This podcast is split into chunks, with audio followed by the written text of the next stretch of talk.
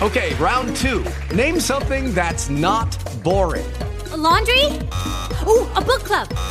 Computer solitaire, huh? Ah, oh, sorry, we were looking for Chumba Casino.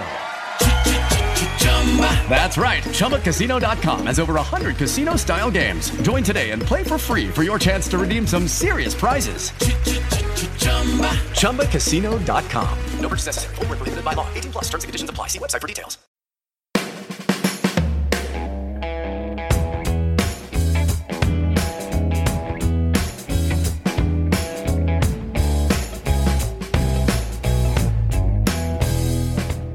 Motorsport.com presenta It's a Long Way to the Top, la rubrica podcast in cui Roberto Chinchero, prima firma di Formula 1, racconta la scalata alla classe top del motorsport da parte degli attuali piloti del Circus Iridato.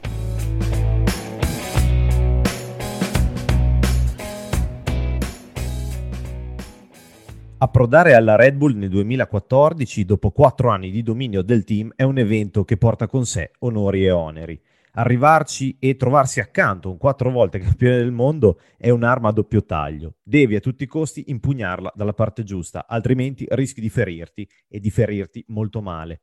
Daniel Ricciardo, caro Roberto Chinchero, nel 2014 ha scelto perfettamente l'impugnatura giusta. Sì, ciao Giacomo, però eh, chiariamo, quando fu annunciato eh, l'arrivo nel team di Daniel Ricciardo, conseguente poi al ritiro di di Mark Webber eh, sembrò per lui un'impresa eh, proibitiva, soprattutto nel breve periodo. Ricordiamo che eh, Sebastian in quel momento era reduce dalla conquista del quarto titolo mondiale consecutivo e si era confermato nei confronti di, di, eh, di Mark Webber un vero e proprio cannibale, non gli aveva concesso praticamente nulla di quello che che, che gli è stato possibile sottrargli. Eh, arriva Daniel, dopo sì, una buona esperienza in, in Toro Rosso, pilota in cui Helmut Marco crede molto. E arriva soprattutto Giacomo in un momento in cui la Formula 1 volta pagina. Si passa al, all'era ibrida ed è un inizio catastrofico per, per la Red Bull. Eh, ricordo bene nei test invernali di Barcellona quando la monoposto non riusciva letteralmente uh, ad uscire dai box per problemi, grossi problemi di affidabilità e di funzionamento più che altro in quel caso alla, alla Power Unit. Eh, parte comunque il mondiale in Australia e Daniel sorprendentemente è secondo nella, sua, nella, sua, gara di casa, per cui eh, tanta euforia che però viene smorzata da una squalifica che arriva in sede di verifica tecnica quando viene ehm, verificato, viene constatato un problema al flussometro della Power Unit Renault che equipaggia la, la, la Red Bull. Quindi grande euforia e grande delusione, però poi eh, sì, ritiro nella successiva gara in Malesia, la Renault è ancora una monoposto che soffre veramente di, di, di grossi problemi e la Red Bull paga il prezzo di quello che è la, la mancanza di affidabilità della, della Power Unit Renault. Poi inizia Daniel a partire dal Bahrain una serie positiva, va a punti in Bahrain davanti a Vettel, si conferma a punti in Cina davanti a Vettel, va a podio in Spagna e anche qui davanti a Vettel la cosa comincia a diventare un po' un, leitmotiv di, di questa prima parte del mondiale. Arriva a Monte Carlo ancora terzo come in Spagna, sempre davanti a Vettel, e, e poi si va, si va al, al, Gran Premio di, di, Montreal. Siamo in piena era ibrida Mercedes che di fatto ha concluso tutte le gare con un 1-2 categorico e complice alcuni problemi di, di affidabilità. Eh, Daniel Ricciardo vince clamorosamente a Montreal e, e ricordo che un po' tutto il paddock quel weekend festeggiò veramente alla grande Ricciardo, un po' perché era la prima vittoria non Mercedes di questa neonata era ibrida e un po' perché Daniel si era già fatto vedere molto, per, si era già fatto notare molto per il suo approccio naturale, eh, però senza mai perdere quel, quel sorriso che poi è diventato un marchio di fabbrica, la, la tensione di essere in un top team non aveva cambiato quello che era il ragazzo della Toro Rosso.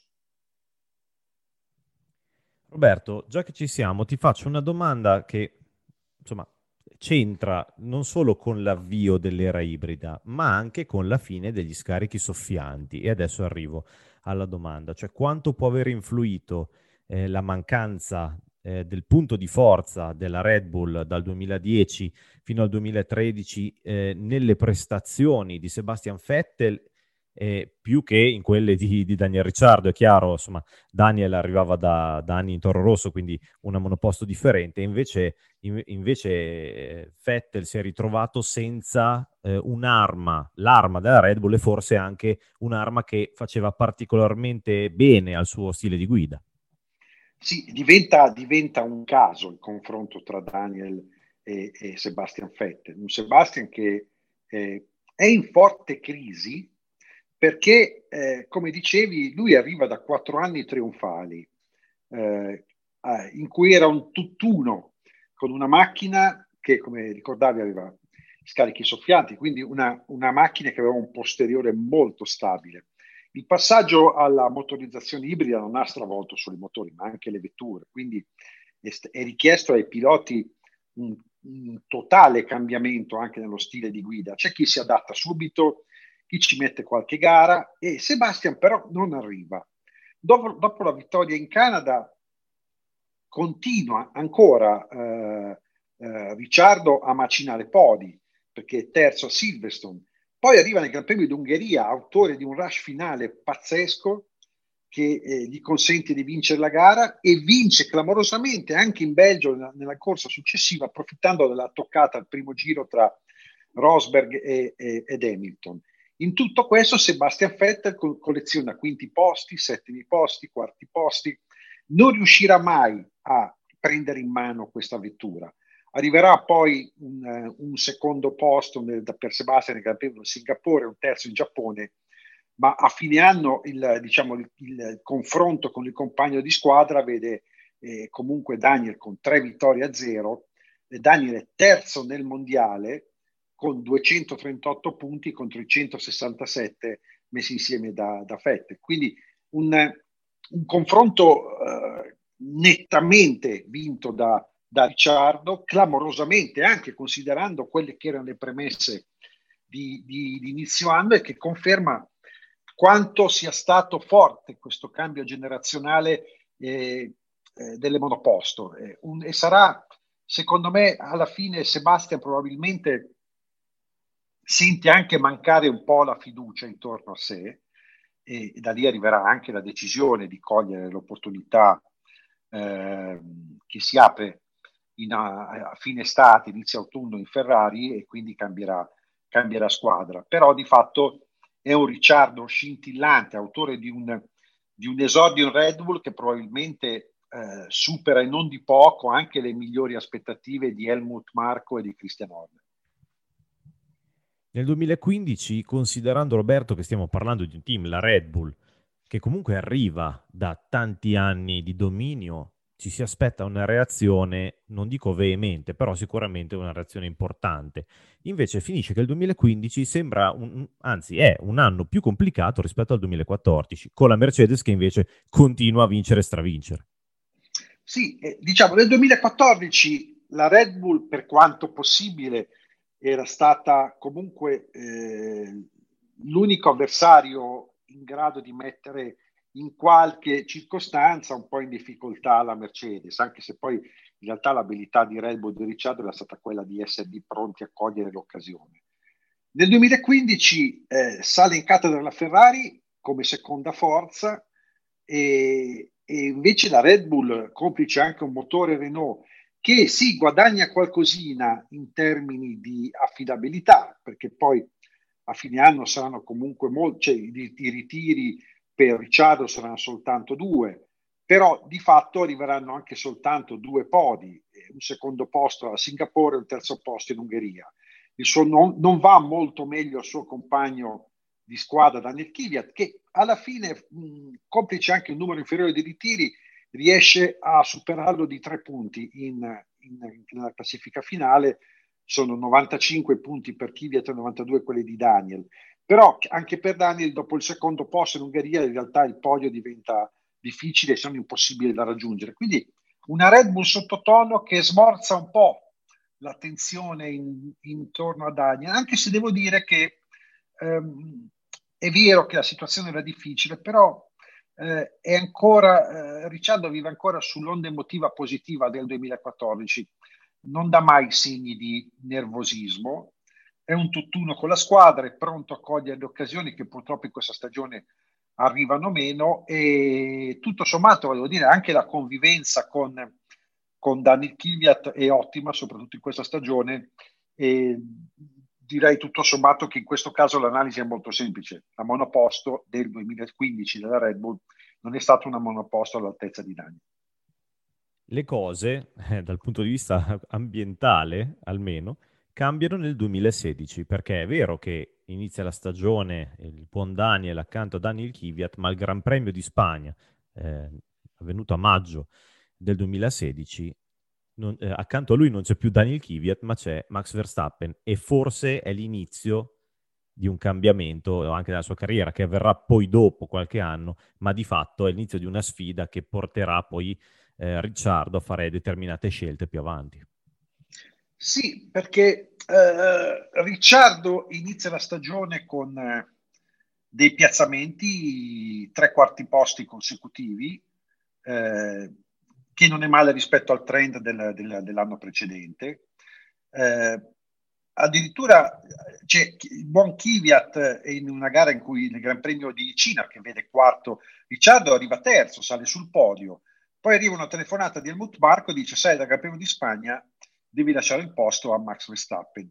Eh, di per sé, non, al momento, diciamo, fa notizia il modo in cui la Red Bull decide di ehm, retrocedere Kvyat, conferma ancora una volta Marco quando prende le decisioni non guarda in faccia nessuno, però tutto sommato nessuno sospetta che Verstappen sarà in grado di, di mettere a segno un colpo eclatante, cioè vincere all'esordio con Red Bull nel Gran Premio di Spagna, gara in cui Ricciardo è ancora una volta quarto. E in questo caso ricordo che la strategia ehm, scelta per Verstappen con una sosta in meno si dimostrò vincente rispetto a quella di, di, di, di Ricciardo. Tutti si aspettavano un pit stop finale di Verstappen, invece quel pit stop non arrivò e Max andò dritto sotto la bandiera scacchi senza problemi di, eh, di gomme. Quindi eh, Daniel si sente ehm, penalizzato da questa strategia. Detto questo, lui va a Monaco, a Monaco arriva la eh, sua prima e vera pole position in, in, in, in Formula 1, eh, domina la gara, ma un errore al pit stop, ricordo la scena drammatica per Daniel. Lui arriva in pit lane e i meccanici cercano le gomme nel box. Di fatto c'è stato un, un problema organizzativo, fatto sta che quando lui si ferma in piazzola le gomme non ci sono. Una sosta che dura un'infinità, dura 40 secondi e di fatto costa a Daniel la vittoria del Gran Premio. E eh, ricordo molto bene, eh, era veramente amareggiato alla, al termine della gara e disse due volte di fila che mi fregate, questo così fa schifo, così fa male. E credo che quella giornata abbia iniziato a, a essere una crepa importante nel rapporto tra Red Bull e, e Ricciardo, che ci mise veramente tanto per assorbire quella delusione. La stagione poi in realtà rispetto all'anno, all'anno precedente la, Red Bull va molto meglio. Arrivano tanti piazzamenti in, dopo il secondo posto di Monte Carlo, tanti piazzamenti in zona punti.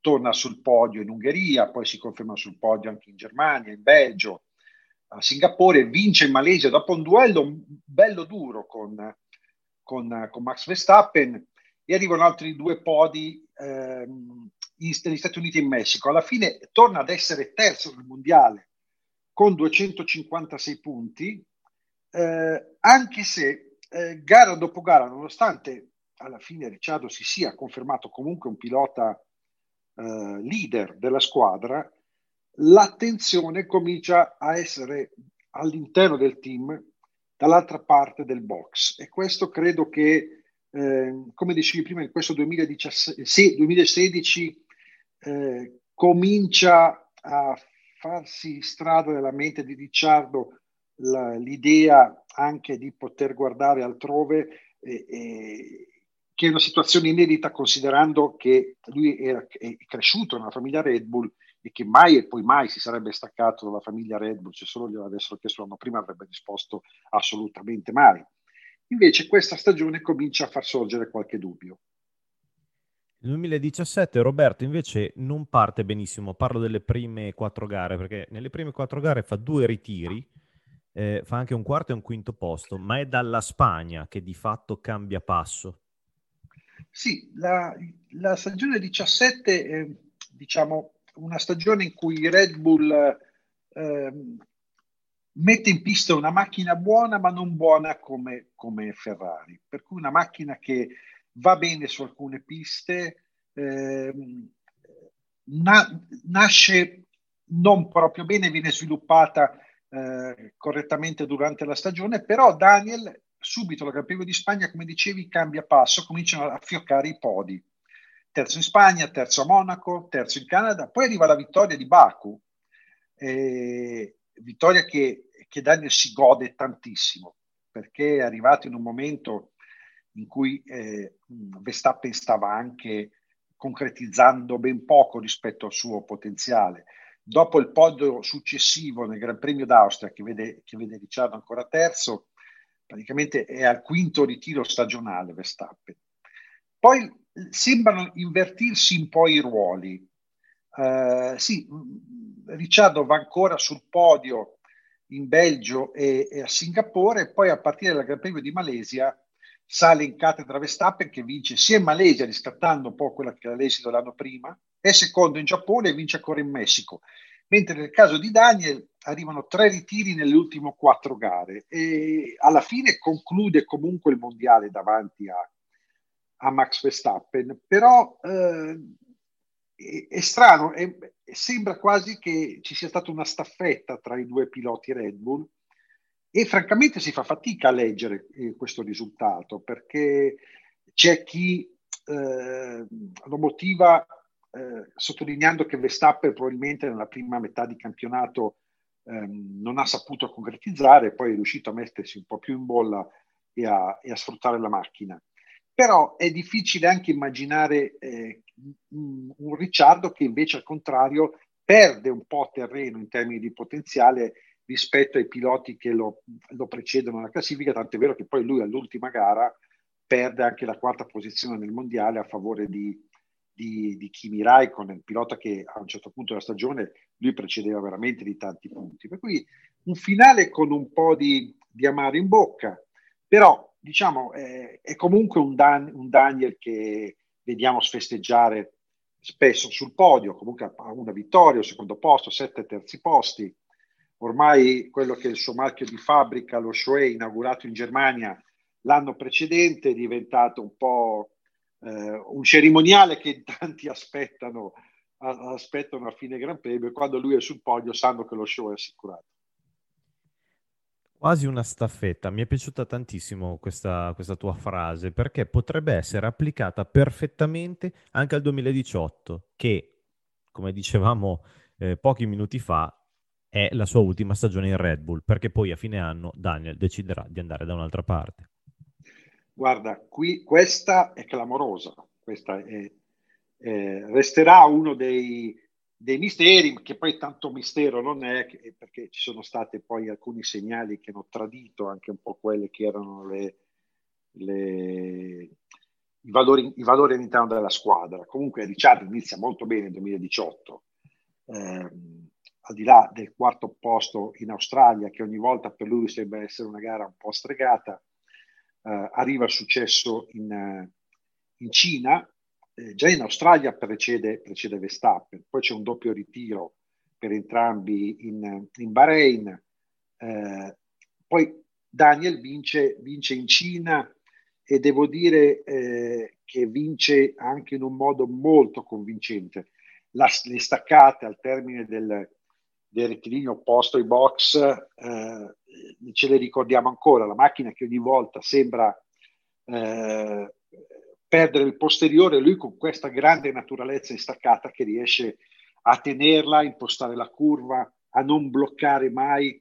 È il Dasher Ricciardo style, no? finta a sinistra e, e, attacco a destra o viceversa. Eh, dà l'impressione di poter fare quello che vuole al volante della macchina, è un tutt'uno con la macchina. Vince in Cina, poi eh, ancora ritiri, eh, sia per lui che per Max, in Azerbaijan, per, ricordiamo, un, un, un, episodio destinato, secondo me, a, a, a, essere poi un definitivo spartiacque nei rapporti tra lui e, e Max Verstappen, quando si tamponano, cioè Max tampona eh, o meglio, scusami, Daniel tampona Max alla staccata di curva 1, ma in realtà Max, dopo aver fatto un paio di movimenti di troppo, sembra anche veramente voler anticipare la frenata, fare un break test al compagno di squadra. Comunque risultato catastrofico. Si arriva a, a Monte Carlo, Paul eh, di, di, di Daniel, e una gara che sembra essere in prospettiva una passeggiata, visto che eh, Max si era eh, schiantato contro il muro della variante delle piscine durante la FP3, aveva saltato la qualifica, quindi partiva in fondo. In realtà la Red Bull ha un problema al, all'MGK che costringe eh, praticamente Verstappen a, eh, scusami, eh, Ricciardo a guidare eh, senza la parte ibrida, però Monte Carlo è Monte Carlo, è stretta, in due non ci si passa, per cui lui riesce a gestire molto bene la pressione di Sebastian Vettel a far, sua, a far sua la gara. In questo momento lui è terzo nel mondiale, lanciatissimo, mentre eh, c'è un caso Verstappen all'interno della Red Bull dopo quel weekend, al punto che Helmut Marco poi costringerà, dopo aver parlato con, con Max, lo costringerà a, a, presentarsi alle gare successive senza nessun accompagnatore ad eccezione del suo fisio, lo vuole totalmente concentrato, insomma Max attra- attraversa un periodo non semplice. E a questo punto il, diciamo, il mondiale in casa Red Bull cambia, cambia volto continuamente. Cioè, dopo Monaco, nelle successive 15 gare, Max, eh, Daniel Ricciardo non vedrà più il podio e su 15 gare per lui ci saranno ben 6 ritiri, senza più riuscire ad ottenere una terza, una seconda, una prima posizione. D'altra parte, invece, per Verstappen eh, arriva alla vittoria in Austria, arriva alla vittoria in Messico, una lunga serie di podi che lo porta a eh, concludere il campionato in quarta posizione, a, a soli due punti da, da Kimi Raikkonen, con Daniel eh, solo sesto, a 170 punti. Quindi consideriamo la situazione dopo Monaco e quella di fine anno, si vedono veramente due, due grafici opposti. Accade anche un altro episodio, Giacomo, in Messico la Red Bull è particolarmente competitiva e in qualifica la sfida per la pole position è tra, tra Max e, e, e, Ricciardo. E Max ottiene col primo set di gomme la pole position, parliamo della Q3.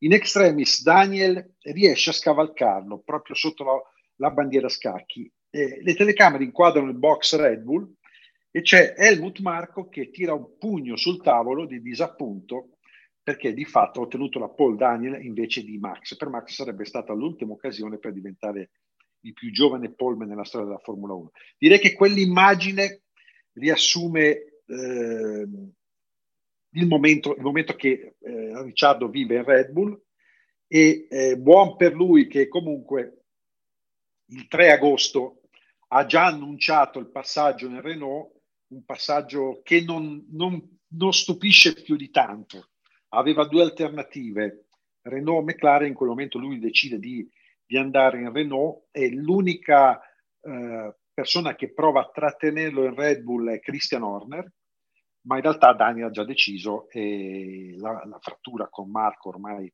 è insanabile e il passaggio a Renault diventa inevitabile. Per Ricciardo inizia una nuova avventura, Roberto. Insomma, passare dalla Red Bull a una Renault che di prestigioso in quel momento ha solo il nome è un passo indietro, se non due. Tant'è che la prima stagione al volante della RS19, eh, insomma, è, è abbastanza problematica, se non forse l'ultima parte in cui inizia a far vedere qualcosina di meglio, non tanto causa sua quanto per una monoposto ben lontana dalle aspettative del pilota australiano. Sia lui che il suo compagno Nico Hulkenberg vivono una stagione molto molto difficile. Manca il podio, miglior risultato, un quarto posto a Monza, 54 punti per Daniel, eh, addirittura 37 per Hulkenberg, quindi una stagione decisamente sotto le aspettative e la Formula 1 sente un po' la mancanza di Daniel, che di fatto eh, ormai da qualche anno era eh, nel gruppo dei top driver e si ritrova a lottare in posizioni di classifica che aveva, aveva conosciuto ai tempi della, della, della Toro Rosso, quindi una stagione di fatto eh, di transizione per, per lui che non aggiunge nulla al suo palmarès, ritrova solo la tranquillità all'interno del box, però di fatto di altri valori aggiunti non ce ne sono. Eh, cambiano invece le cose nel 2020, caro Roberto, perché sebbene eh, ci sia, anzi la pandemia da Covid costringa la Formula 1 a partire eh, in estate in sostanza, dopo il primo ritiro al Gran Premio d'Austria, eh, la RS20 inizia a far vedere cose interessanti. Sembra una monoposto ben lontana eh, da quella che l'ha preceduta e Daniel inizia pian piano a far vedere cose molto interessanti fino a riportare finalmente la Renault sul podio.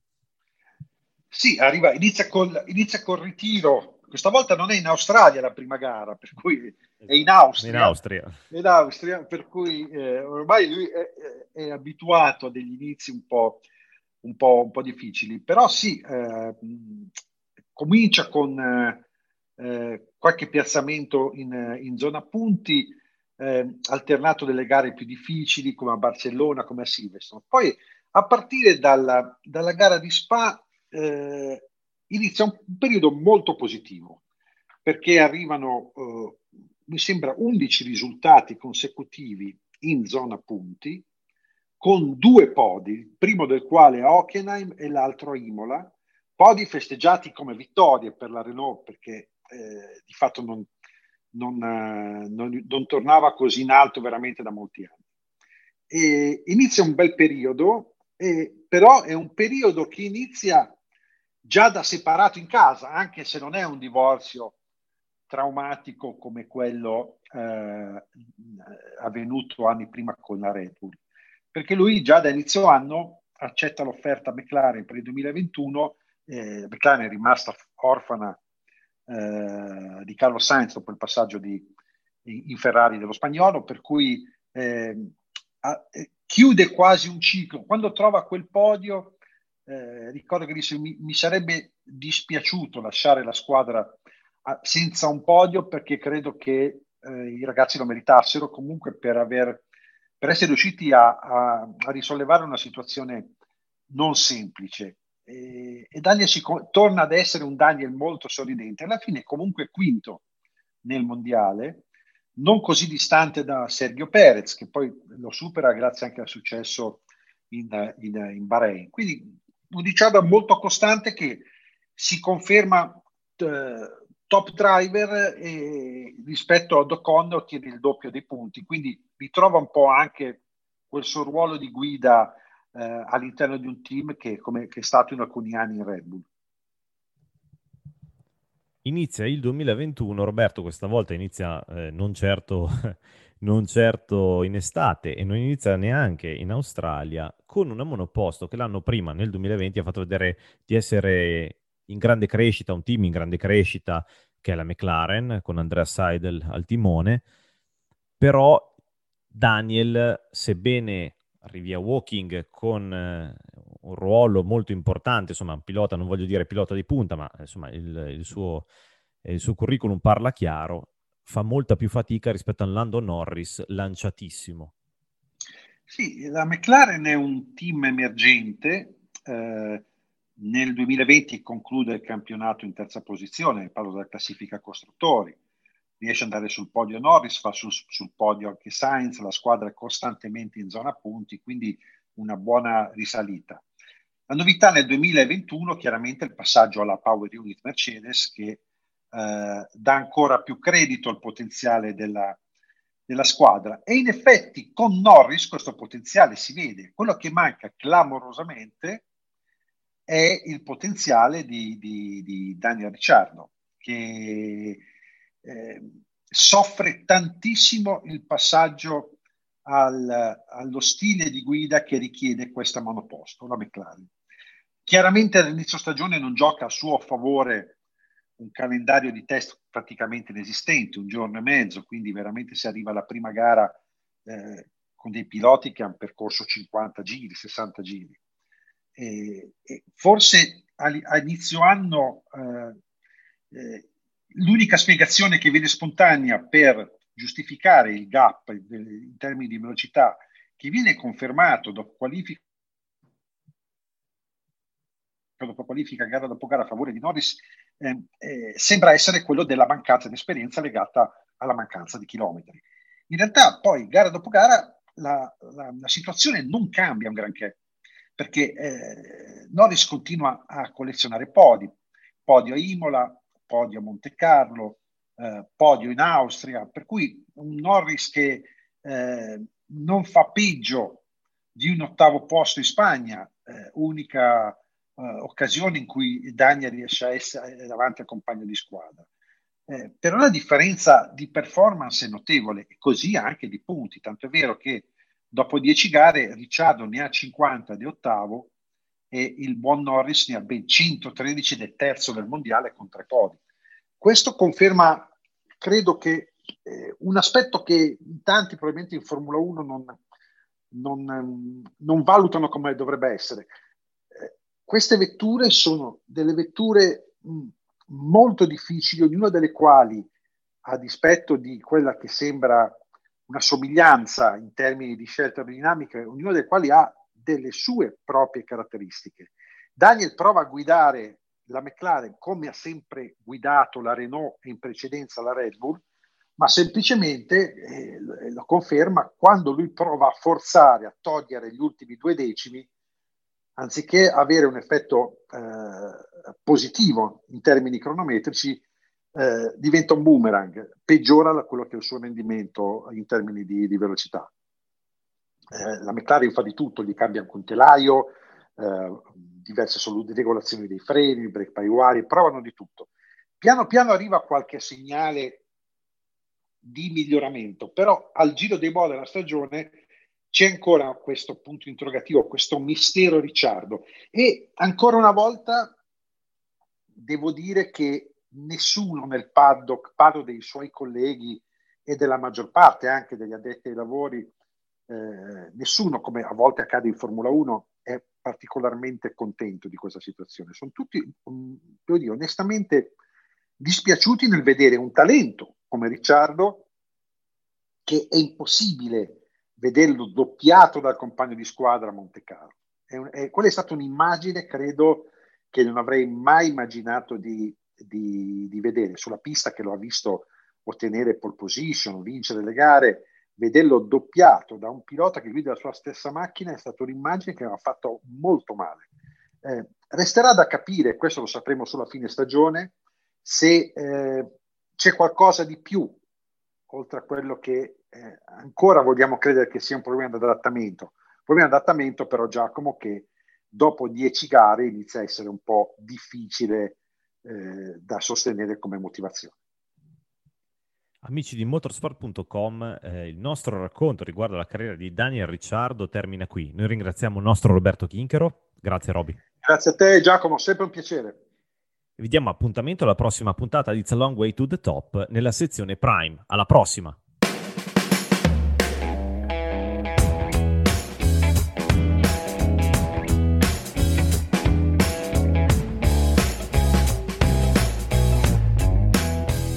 Motorsport.com ha presentato It's a Long Way to the Top, una produzione originale di Motorsport.com.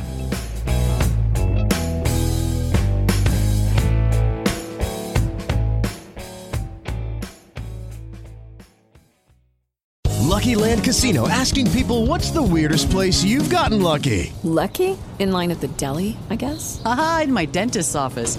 More than once, actually. Do I have to say? Yes, you do. In the car before my kids' PTA meeting. Really? Yes. Excuse me, what's the weirdest place you've gotten lucky? I never win and tell. Well, there you have it. You can get lucky anywhere playing at LuckyLandSlots.com. Play for free right now. Are you feeling lucky? No purchase necessary. Void where prohibited by law. 18 plus. Terms and conditions apply. See website for details.